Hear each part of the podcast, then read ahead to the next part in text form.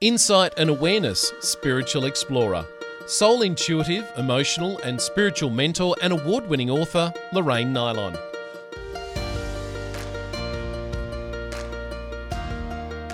Welcome, explorers. Thank you for being part of the adventure. Today we have a special guest, and it's Dr. Eben Alexander. Eben, I'm going to ask you to explain your book, Proof of Heaven, and you've also got the map of heaven and living in a mindful universe. So you've got lots to talk about. So could you give us a rough understanding of how proof of heaven come about? Okay. Well, important to point out that I, you know, was uh, spent my whole career really aimed for neurosurgery. My father was a globally renowned neurosurgeon, uh, and uh, that was uh, you know, it, there were many kind of fits and starts to it, but ultimately, uh, towards the end of college, I knew I wanted to go to medical school. And the, even though I resisted neurosurgery initially, because I didn't want to be kind of comparing myself with my father's career, um, ultimately, when I did a rotation in neurosurgery in medical school, I went, oh my gosh, he was right. This is the best thing since sliced bread. So, uh, and I've never regretted that decision to go into neurosurgery. Uh, but that was largely due to his influence. My father, my adoptive father, as it is, he was a, a tremendous influence in my life. And so uh, I went into that. And of course, I was trained, like so many in the modern era in, in science and medicine, trained in materialism or physicalism. That is the notion that the physical world is the only thing that exists. And of course, we kind of vaguely muse in the background that we must somehow come up with a way to explain consciousness and mind, uh, you know, and phenomenal experience in the setting of that materialism. Uh, and that's never really gone anywhere. Uh, that's really part of the biggest problem. And so the the adventure that I went through in November of 2008, when I fell ill with a, an extremely aggressive, primitive, and should have killed me bacterial meningoencephalitis, um, none of that adventure could have happened according to the tenets of modern neuroscience. And the reason for that is that this severe form of bacterial meningitis is a perfect model for human death because it preferentially uh, wrecks the neocortex, you know, and if you ask any neuroscientist, uh, they would say the neocortex is the main calculator involved in all the detailed uh, pieces of conscious awareness in a human being. You know, everything we see is vis- is put together in the occipital cortex in the back of our brain. Everything we hear put together in the temporal cortex in our temporal lobes. Uh, all of our executive thinking, access to memories, things like that, is involves the frontal lobes and then the limbic system. All of these are cortical structures. And if you destroy that, which you can do with a with a severe case of, of meningoencephalitis, you basically have eliminated all the ways in which modern neuroscience says that a conscious experience can come to uh, existence. And that was the thing that haunted me, even though initially, after my weakened coma due to this severe infection, um, you know, all my memories were deleted. All my knowledge of neuroscience and neurosurgery was gone when I came back to this world. But the interesting thing to me was how it all came back over about two months. Uh, and in fact, we discuss a lot of these mysteries much further than I do in the book Proof of Heaven in our third book, Living in a Mindful Universe. But the book Proof of Heaven, to get right back to your question, mm-hmm. um, was really just my admission as a modern medical scientist who had a richly spiritual experience that was completely impossible according to the tenets of modern neuroscience. I mean, I, my awareness should have been dumbed down to almost nothing given the the objective damage to my brain. And that's not just the damage i presented in the book proof of heaven but there's a medical case report on my medical records. It was written by three doctors not involved in my care but fascinated by my recovery. Uh, that report came out in the journal of nervous and mental disease in in uh, september 2018 uh, and that particular case report basically raised two very fundamental uh, kind of shocking points. One is that they di- they affirmed and validated that my brain was far too damaged based on neurologic exams, based on CT and MRI scans. It showed that all lobes of my brain were affected based on lab values. This is an extremely deadly case of, of meningitis, not a mild case, as if you ever have a mild case of bacterial meningitis. But the reality is, I should not have had any experience at all. So, how did I have the most profound, rich, detailed, memorable, alive, life transforming uh, set of, ex- uh, of events of my entire life when my brain was demonstrably offline? That's the first mystery that they raise in the case report. And the second, which goes uh, even further, is how in the world do you explain this recovery? Because, in fact, when they submitted the case report, the peer review editors of that scientific journal said, wait a minute, this case is unprecedented in the medical literature. They called it absurd. How did this particular illness go so far, a week in deep coma, and then allow me to come back? And not only that, but then to have a full recovery over two months. That part is absolutely astonishing. I mean, my doctors expected at the beginning of the week that I had a 10% chance of survival. By the end of the week, only a 2% chance of survival. Uh, you know, that's not a miracle, 2%. But to then wake up from that coma with a brain that was devastated to the point where I didn't even recognize my loved ones at the bedside my mother, my sisters, my sons. I had no idea who these beings were. All I knew was where I'd just been, this extraordinary journey, which is what I reported in the book Proof of Heaven. Um, and um, so the, the peer reviewers said, How do you explain it? And the, the, the three physicians, uh, Dr. Lauren Moore, Surbhi Khanna, and Bruce Greyson, who wrote the case report, said it's because he had a near death experience. That explains this recovery. Now, they didn't go into more detail. They would use words like, you know, psycho neuroimmunology, uh, you know, to explain things that we don't know about. But basically, they were saying this kind of extraordinary healing is something we've seen before. We see it in the setting of near-death experiences, like uh, Mary uh, C. Neal, who wrote the book "Dying, um, uh, you know, to Heaven and Back." Uh, and in her book, she basically had an over 30 minute warm water drowning kayaking in Chile in the late 19 90s and ask any doctor what's your brain going to be like after more than 30 minutes of a warm water drowning. They'll say your brain will be mush. But they brought her to the surface dead.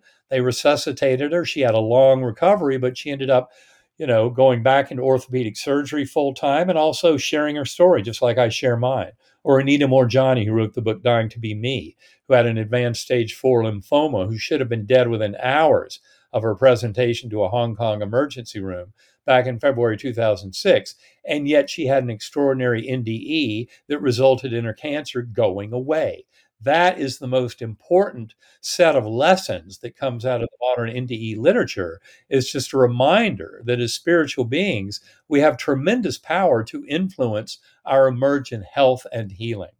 Uh, and that is exactly what NDEs do for the world at large. They bring people back very much healed, no longer afraid of death, no longer subject to such ego toxicities, but more kind of as a higher soul that's uh, witnessed the other side, realizing that our brain is not the creator of consciousness. The brain, in modern neuroscientific terms, is merely a transceiver or potentially a you know reducing valve or a filter what have you but it's our interface to that much grander consciousness of the mind of the universe and that is where this world is headed. And the science of consciousness is shifting dramatically to accept this. But my book, Proof of Heaven, was really the first kind of statement of this kind of reality for all of us. And I look back on the book, Proof of Heaven, as more of a question mark. It simply says, yes, okay, these things are real. They happen. They can happen to any one of us, including, you know, a Harvard neurosurgeon. But I've heard, you know, thousands of stories from the millions of people who have had these experiences that have been very helpful to me in terms of understanding more deeply our the nature of our relationship with the universe. I think it's important to point out that something like 90% of near-death experiencers, and this certainly includes people who have, are agnostic, atheist, what have you, but they have these experiences, and whoa, does it change their view? And more than 90% of NDEers come back to this world knowing that there is a loving God force at the core of the universe. And I came back realizing it doesn't matter if you want to call it God or Allah, Brahman, Vishnu, Jehovah, Yahweh, Great Spirit, you know, you're not owning it. Uh, it is Yeah. actually the master of what is going on, and it and in many ways, this lesson from NDEs is, instructs the the religions of the world to unite around the common fundamentals from the NDE world of love, kindness, compassion, mercy, acceptance, when necessary, forgiveness, and, and never forget gratitude. But uh, they teach us of you know that we're really spiritual beings in a spiritual universe, and once people realize this is not a battle between science and spirituality, but that in fact science and spirituality greatly strengthen each other, that's when all this starts to make far more sense. And that's the kind of thing we discuss not in the book Proof of Heaven and Map of Heaven. Map of Heaven is where I simply talk about all the other experiences related to me from other people at my talks who would hear me talk and say, Well, I'll tell you something I've never told anybody this before, but, and then they'll share a story with me that could change the world. And there are millions of those stories out there. And yet our culture tends to say, no, no, no, no, science says that's not possible. Well, that's materialist science that actually has been demoted and rejected by the modern scientific world at large. You know, the, the quantum informed science of consciousness completely rejects the bleak and paltry fiction of materialism that tries to pretend that we're material creatures, birth to death, don't have free will, and that our consciousness is an illusion. That's where you know our modern reductive materialist Newtonian deterministic science would try and lead you. But those involved in the science of consciousness realize that that science is a paltry fiction that's not at all adequate to explain the nature of reality. And the new quantum informed uh, science of consciousness, which is something that I promote and am studying and teach. And I work with hundreds of scientists around the world studying the science of consciousness. And we've left that materialist nonsense behind. Uh, go to GalileoCommission.org or scientificandmedical.net, and you'll see two of the scientific groups that I work with uh, on a regular basis who are trying to push our science forward to a point where we can more fully explain, explain the nature of consciousness, as opposed to simply rejecting all of this as being impossible according to our weak and paltry materialist models that pretend the brain is creating consciousness locally out of uh, you know physical matter. That's just not true. And this is where proof of heaven, uh, in many ways, has helped contribute to a scientific revolution. Oh, that's for sure. And I think that the important thing for everyone to remember is that we're in an exploration. You know, we, we, we try to grab a hold of these beliefs that we understand everything, and we understand very little. So when we let out, and that's what science should be the exploration. Right. And, and, you know, find an answer to the question, and every answer brings us to another question. So that's a lot to take in what you what you're talking about and a lot of people will struggle with it because it hits their control structures and their belief systems and then they you know they wobble in the the fear of losing what they think they know. But if you don't let yourself expand you narrow down and you get stuck on a treadmill which doesn't serve your soul. So when you crossed over um, and i'm sure you've been asked this question a hundred times what was it like for you?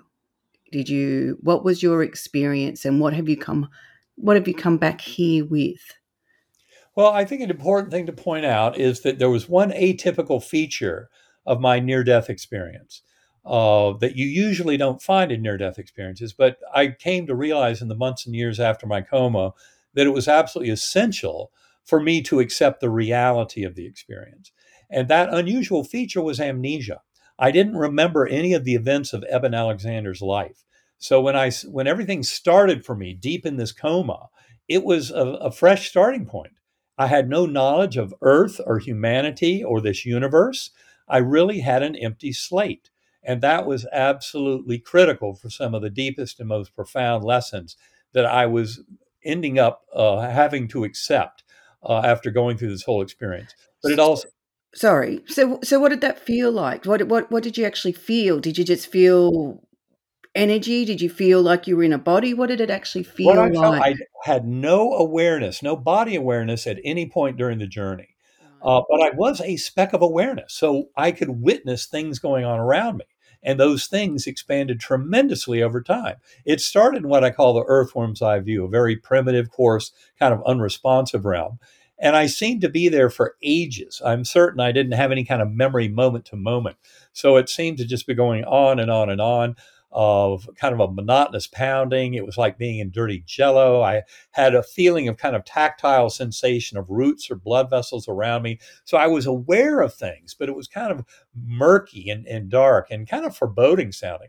But because of my amnesia, I couldn't remember anything different. And so to me, it was simply, this is the way it is. And uh, I accepted it. The good news is that didn't last forever. They came a slowly spinning white light that had kind of a ground glass appearance. It had fine silvery and golden tendrils around it, and it was slowly spinning as it came to me out of this murky darkness. And it came packaged with a musical melody. That was very important. Music, vibration, frequency becomes a, an extremely important theme for my entire journey. Uh, I mean, for example, note that I was working as a neurosurgeon uh, coordinating research for the focused ultrasound neurosurgery found, or surgery foundation using ultrasound for therapeutic effect. That's the work I was doing when I went into coma. But then deep in coma, music becomes the way that I could traverse these spiritual realms. And it was the musical notes that came packaged with that perfect musical melody that allowed me to re-enter that portal many times because I would ascend through these spiritual levels, but then tumble back down to that earthworm's eye view. But by remembering the musical notes of the melody, I could always conjure up this light portal that took me up. And the, the first time it happened, it took me up into this brilliant, rich, ultra real gateway valley. Uh, and that was can I, can I just jump in there? Sure. Uh-huh. So when you when you um uh when you were hearing the music, have you heard that type of music on Earth? Like, or is it completely different? Yeah. This is from the world of ideals. I mean, this Yeah. would be the source of creative uh, uh, music for musicians. I mean, that's where I'm convinced that's a very creative space, that Gateway Valley, uh, kind of a, a deep spiritual level, but also with great intersection with this world. Um, and in that valley, this uh, music was just incredible that led me up into it. I mean, the music was always associated with these light portals. Uh, and so in that first passage, I'm in this realm that's far more real than this world. And that's an important thing for people to get. Many people think that a near death experience is kind of murky and dreamlike. They don't realize this world, the material world, is murky and dreamlike. That world is sharp and clear and just filled with meaning and, and, and power and detail. Uh, and that's the realm where, for example, we reunite with higher souls. That's where we go through life reviews. That's where we'd uh, meet up with our soul groups and uh, go through uh, planning for next incarnations and then diving back in. That's kind of the the level of understanding of that of that gateway valley.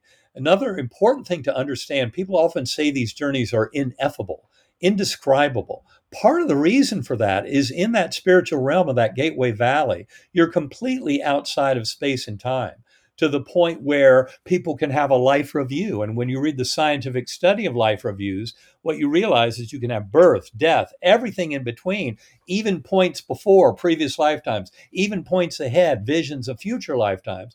And it all occurs simultaneously. The important thing to get is this is not just about remembering events of your life. Uh, more than half of near-death experiencers who have a life review end up saying it's it's more real than lived events of living this world, and also it's more like a reliving of events than it is of a remembering of events. Very important to get that because you need to understand that that realm is so kind of exotic that you're totally outside of our linear narrative of time flow in the earthly sense and able to see grand associations of events in your life and even in prior lifetimes that contribute to the events of this lifetime. So it's a far grander theater that's completely outside of our mundane little vision of, of, of life flowing by in this narrative fashion with time flow because it's completely out of that. You were going to ask a question. Yeah, was. I tell you what, I'm accused of talking, but you're one of the best I've seen. you are a really good talker. Um, what I was going to say is that my understanding of the life review is that you get to feel, you know, you relive the experience, but you feel it from from your perspective, from the perspective of whatever ever was around you at during that experience that you're reliving.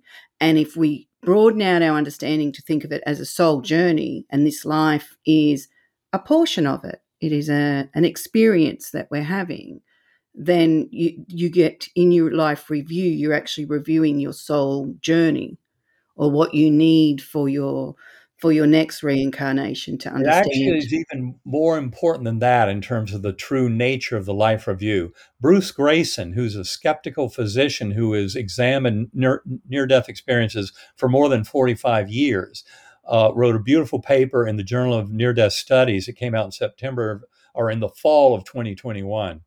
And in that, he, he, talks a lot about the life review and gives statistics on. But one of the most impressive to me was he said, I think it was 74% of those who had had life reviews in a series of roughly 700 cases at that time uh, described it as reliving the events from the perspective of others around us who were affected by our actions and thoughts. That is the important point because it's basically like it's showing us that in this rigorously studied scientific field of, of near death experiences, what you find is a majority of people relive the events of their life through the emotional truth of people around them who were affected by their actions and thoughts what it, it's a, the best way of putting this it's like the golden rule is written into the very fabric of the universe.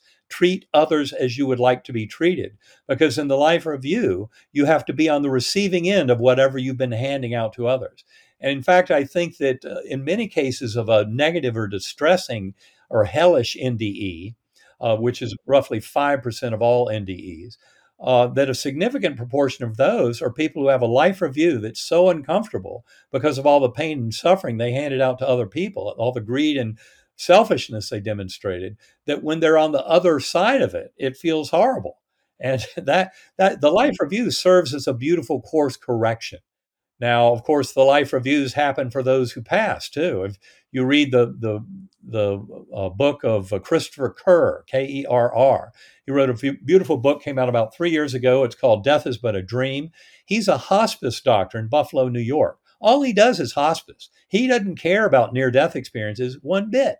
And yet, what happens is in the hospice literature and in his experience, you find the exactly same things are happening. People are going into a review of their lives. Their loved ones are coming out of the, the spiritual realm to welcome them over. And in that process, are reminding them of events they lived through in their life that might have been a challenge at the time, but now can serve as kind of a teach point and a, t- a touch point, uh, the help and the learning and teaching of these lessons. And it helps them to move on to the next level. So, what Christopher Kerr's work shows is that all these things we talked about in the NDE literature, and that people complain, they say, well, wait a minute, the near death experiencer didn't die. So, how do we know that has anything to do with what happens when we die? Well, we know it because Christopher Kerr, in his book, uh, you know, Death is But a Dream, has shown us that the very same thing happens in the hospice world. So, uh, our loved ones do come to greet us, just as Gregory Shushan has written about extensively in writing about near death experiences in tribal cultures and, and Aboriginal mm-hmm. cultures and ancient cultures going back through history, and finding that the most common ingredient is that our loved ones appear to us. Now, of course, the me before coma would have said, oh, that's wishful thinking. You know, you see who you want to see on the way out. That's one of the reasons why my story ended up being structured the way it was.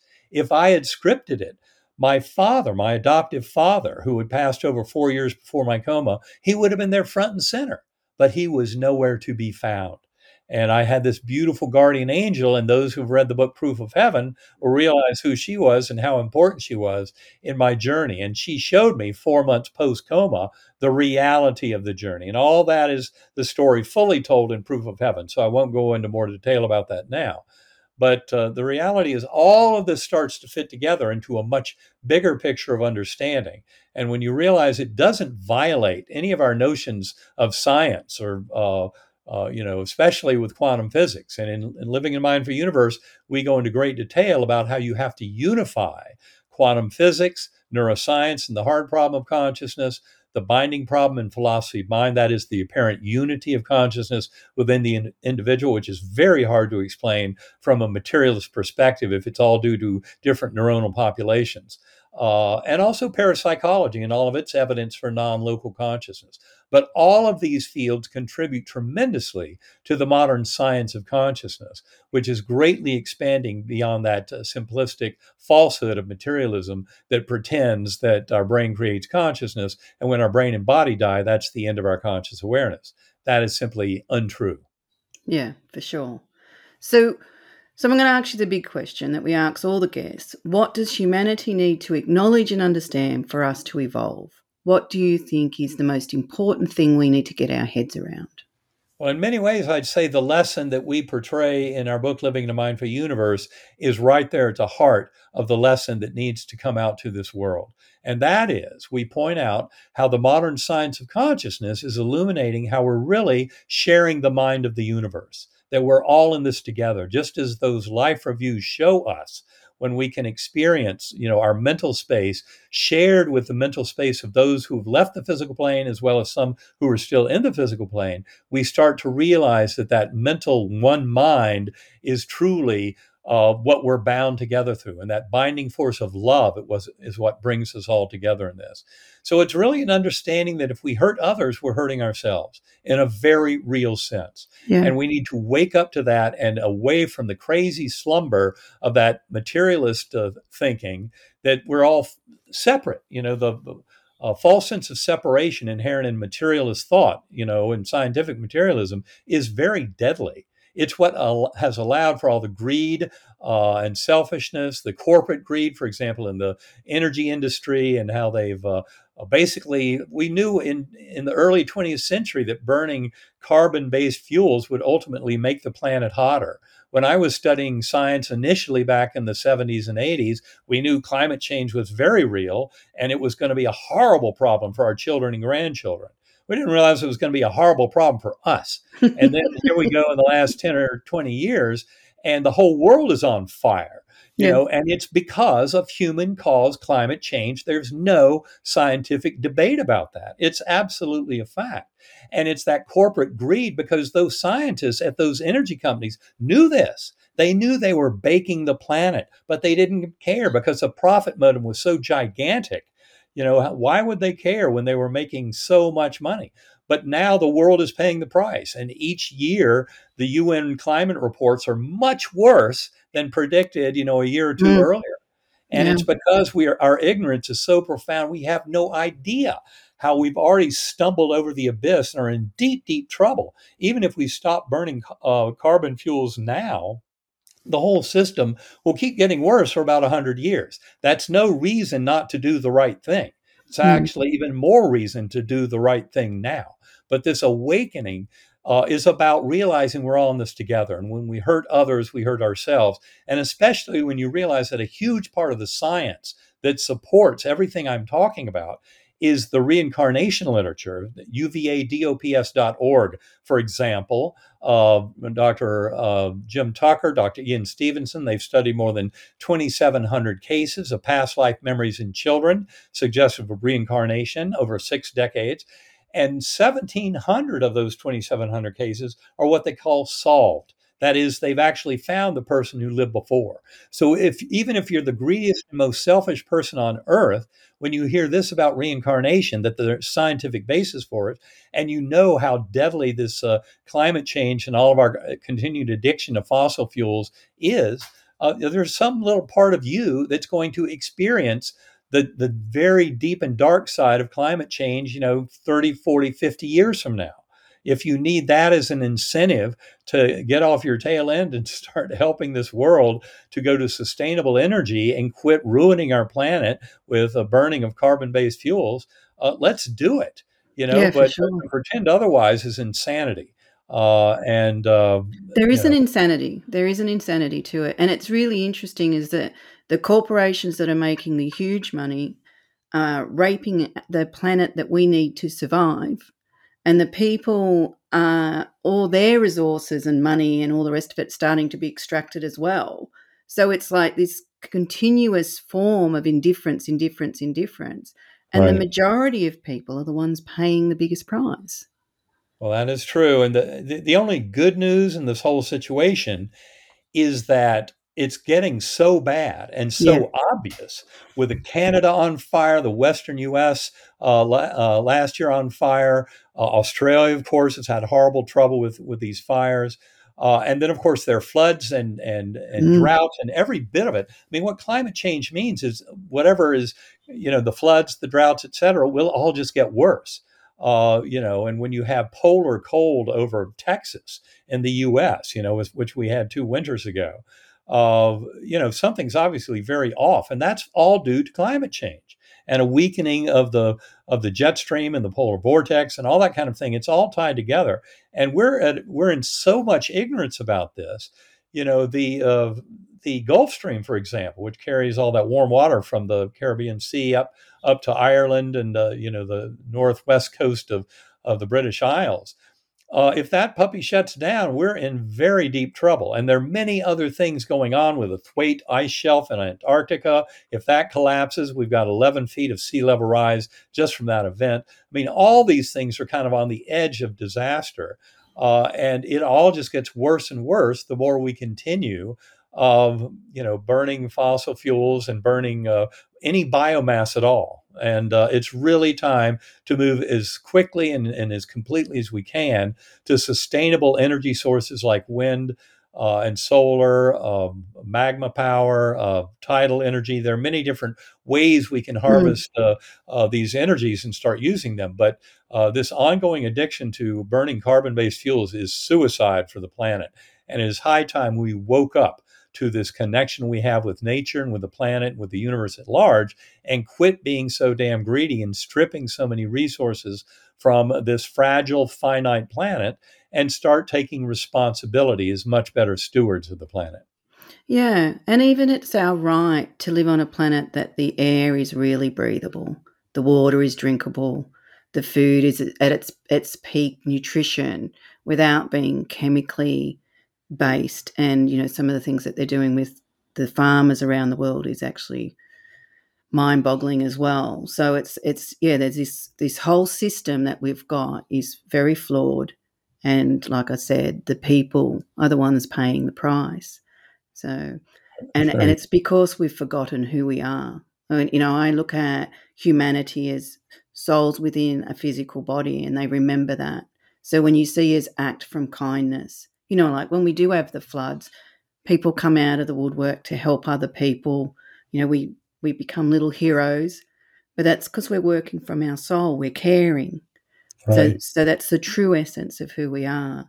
When we go back into our greed and couldn't be bothered, and it's not my problem, we're operating from. I refer to it as mankind, which a lot of people don't like that word anymore. But it's just I just used that twenty years ago, so I'm just sort of going to continue is is that we forget that we're souls in a physical body, and that's what I mean by mankind. Right. So, and I believe that the the soul review we can do that. I class that as spirituality. If you're actually giving yourself permission to be reflective of what you're experiencing and how you have impacted people around you, you're on a spiritual journey.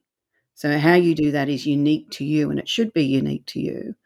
And it's about really taking responsibility for your own consciousness and your own evolution, which then would move out into being a contributor to the evolution of the planet as well.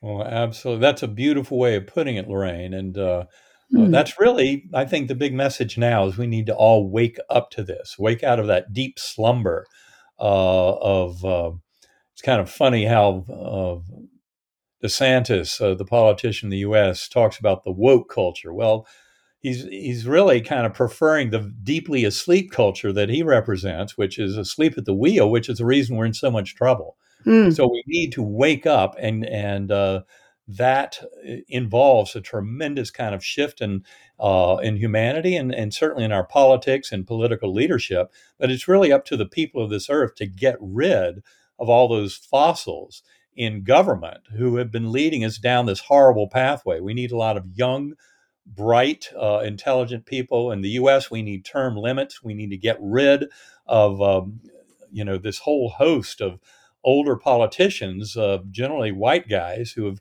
taken us down this horrible pathway. Uh, and it is high time to get rid of all of them. And that also includes, of course, uh, when we talk about authoritarians um, and warmongers. It's up to the people of the world. Now, I realize there's propaganda and other problems with Mm. information flow, but it's really up to all of us to get rid of the crazy despots on this world, especially those who would even consider the use of nuclear weapons. It is high time this world got rid of nuclear weapons, and we can do it. There have been efforts uh, decades ago to diminish the number of nuclear arms, and uh, you know we got rid of a lot of them. But now it is time to continue that process and really winnow it down to where we have almost no nukes left at all. In fact, I would argue for zero nukes. But uh, certainly the number we have today, which is over 12,000 potential nuclear warheads, is way, way, way, way too many. And it's up to the United States, Russia, China, uh, you know, the leaders in this field, and also the other countries who have nuclear weapons. It's up to all of us to take responsibility to get rid of them.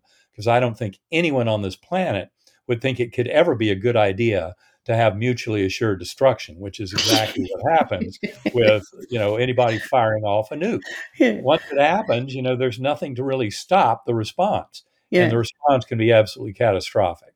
So Well, it's and- really up to us as people to make sure we get rid of the authoritarians and the politicians, anybody who supports ongoing, uh, you know, having nuclear weapons around. We need to get rid of them in whatever uh, means possible. Uh, I tend to prefer democracies uh, rising up to uh, get rid of the despots and autocrats of this world. But it's really up to all of us to participate in that kind of activity. And, and I, I think one of the ways we can do that is from grassroots because what I see is that we have it, we as the people should demand honesty from our politicians. You know, if I go back, you know, in my father's day, and it's probably, a, you know, I don't know if this is real either, but I, if, if mm. someone got caught lying or doing something really, really deceptive, corrupt, you know, there'd be an uproar. So out you go. So that the, the people were sort of governing the politicians. You know, hang on, there's a line here where I can't find the line anymore. Politicians can lie to us and then they can go, yeah, but that was for your good. You know, and that's it. There's no there's no uprise. So we've Right. we've lost that way. And that that's how you create change is when you demand honesty, integrity, Right. transparency, those kind of things, where all our systems right across the world have become more spin doctoring, concealed. You know, we we ha- we're having where we're hearing stories about our last prime minister and things like that starting to come out, and we're all like, right, okay, we should have known that. That should have been before. So this lack of care for the people that they're governing, they're working for us. Right. not, wor- yeah. Well, So- absolutely. But uh, I think ultimately, um, you know, the more we can promote democracy, and I know Mm. there are many voices that are kind of countering against that that opinion now. But I, I believe it's the safest way to maintain the higher good for the most people involved. Yeah. Uh, is uh, for, forms of democratic government and our ability to get rid of the autocrats. I mean, you can see how bad it is when these autocrats get in power and then declare themselves president for life. And then they, they have this habit of not listening to smarter people around them.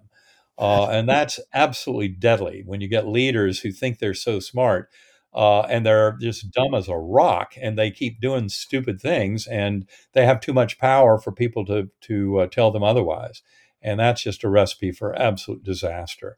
Um, For So the more we can foment, you know, uh, information channels that are reliable, and that's you know another problem. I mean, certainly in the U.S., uh, uh, we've had the rise of various uh, news organizations that are absolutely just born to lie. That's all they do is make up propaganda, and somehow they've been allowed to flourish.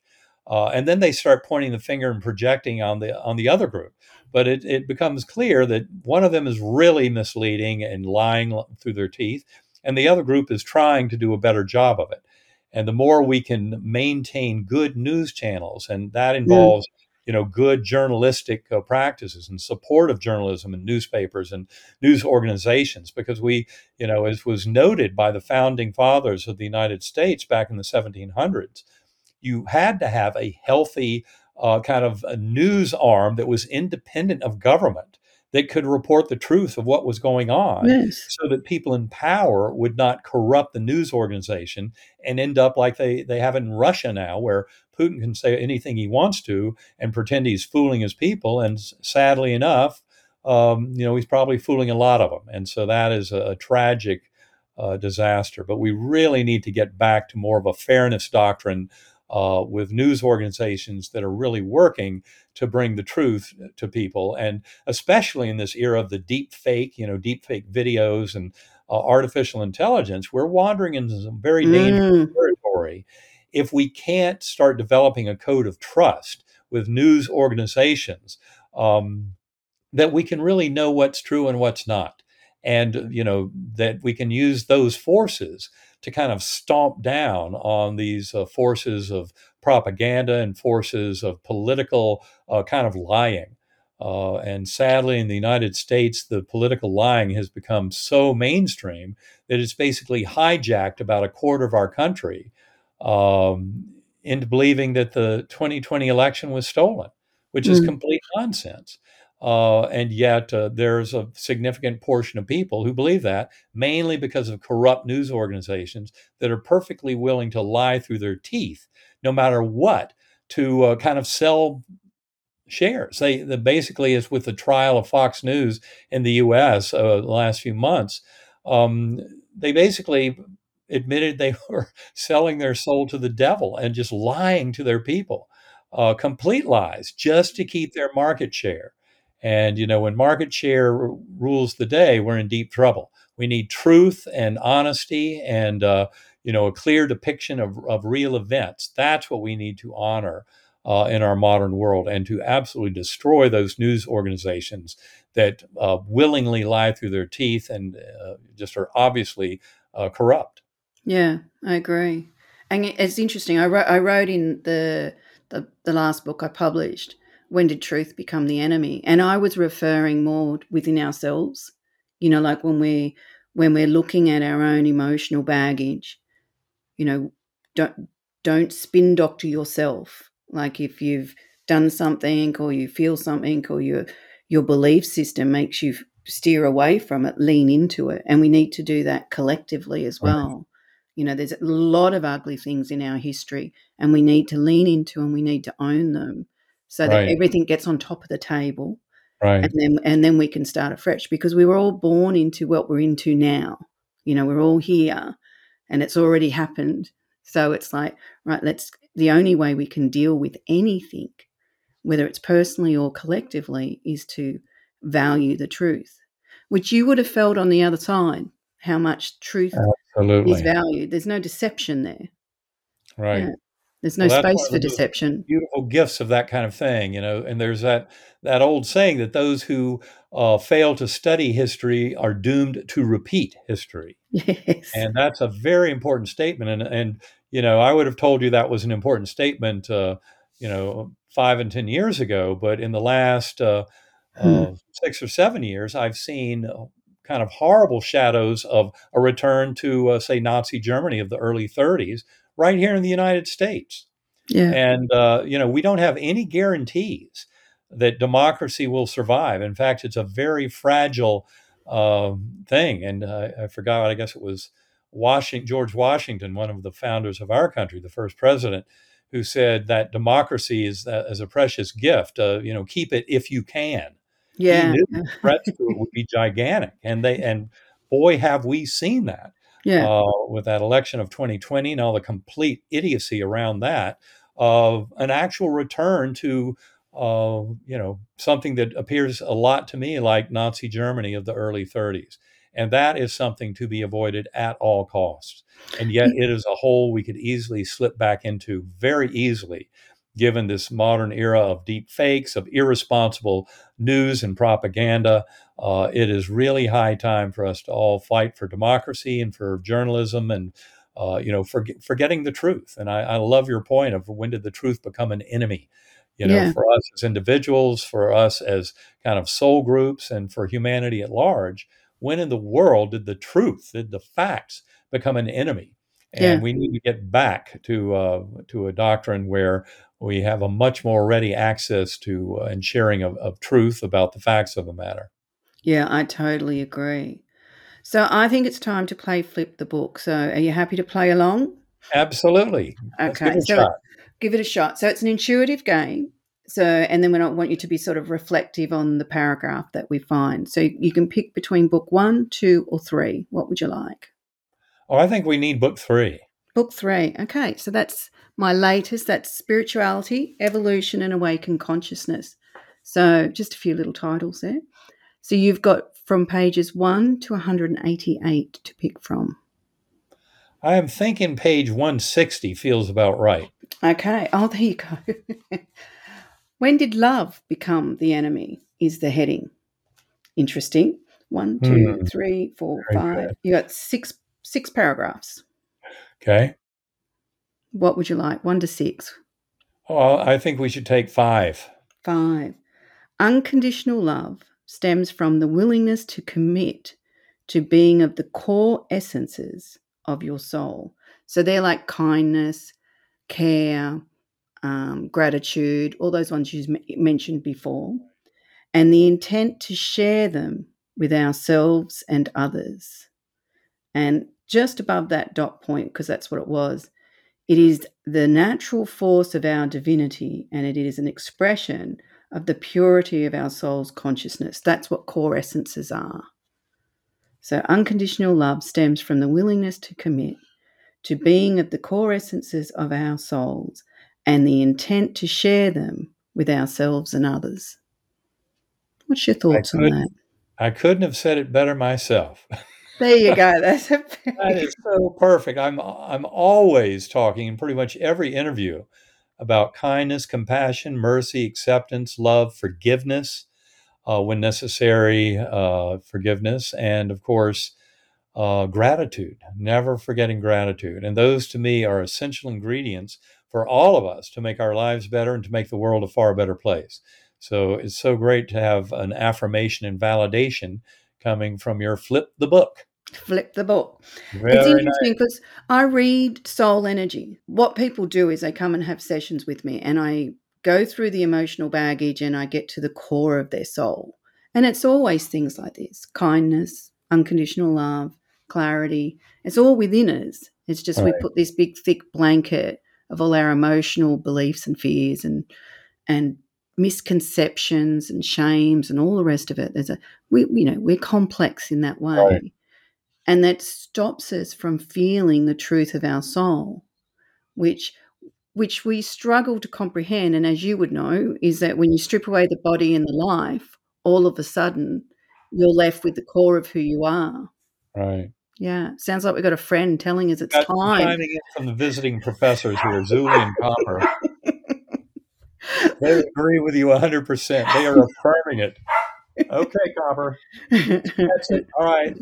so well, nice that, to meet you, and I enjoyed the conversation. Well, very nice to meet you, and that was a, a beautiful uh, kind of closing point. It really, it's uh, something we can all contribute to. So uh, I appreciate that, and that message of unconditional love at the end uh, from flipping the book. That was beautiful, indeed. So thank you so much, Brian. Great talking with you. Thanks for doing what you do to get this out there.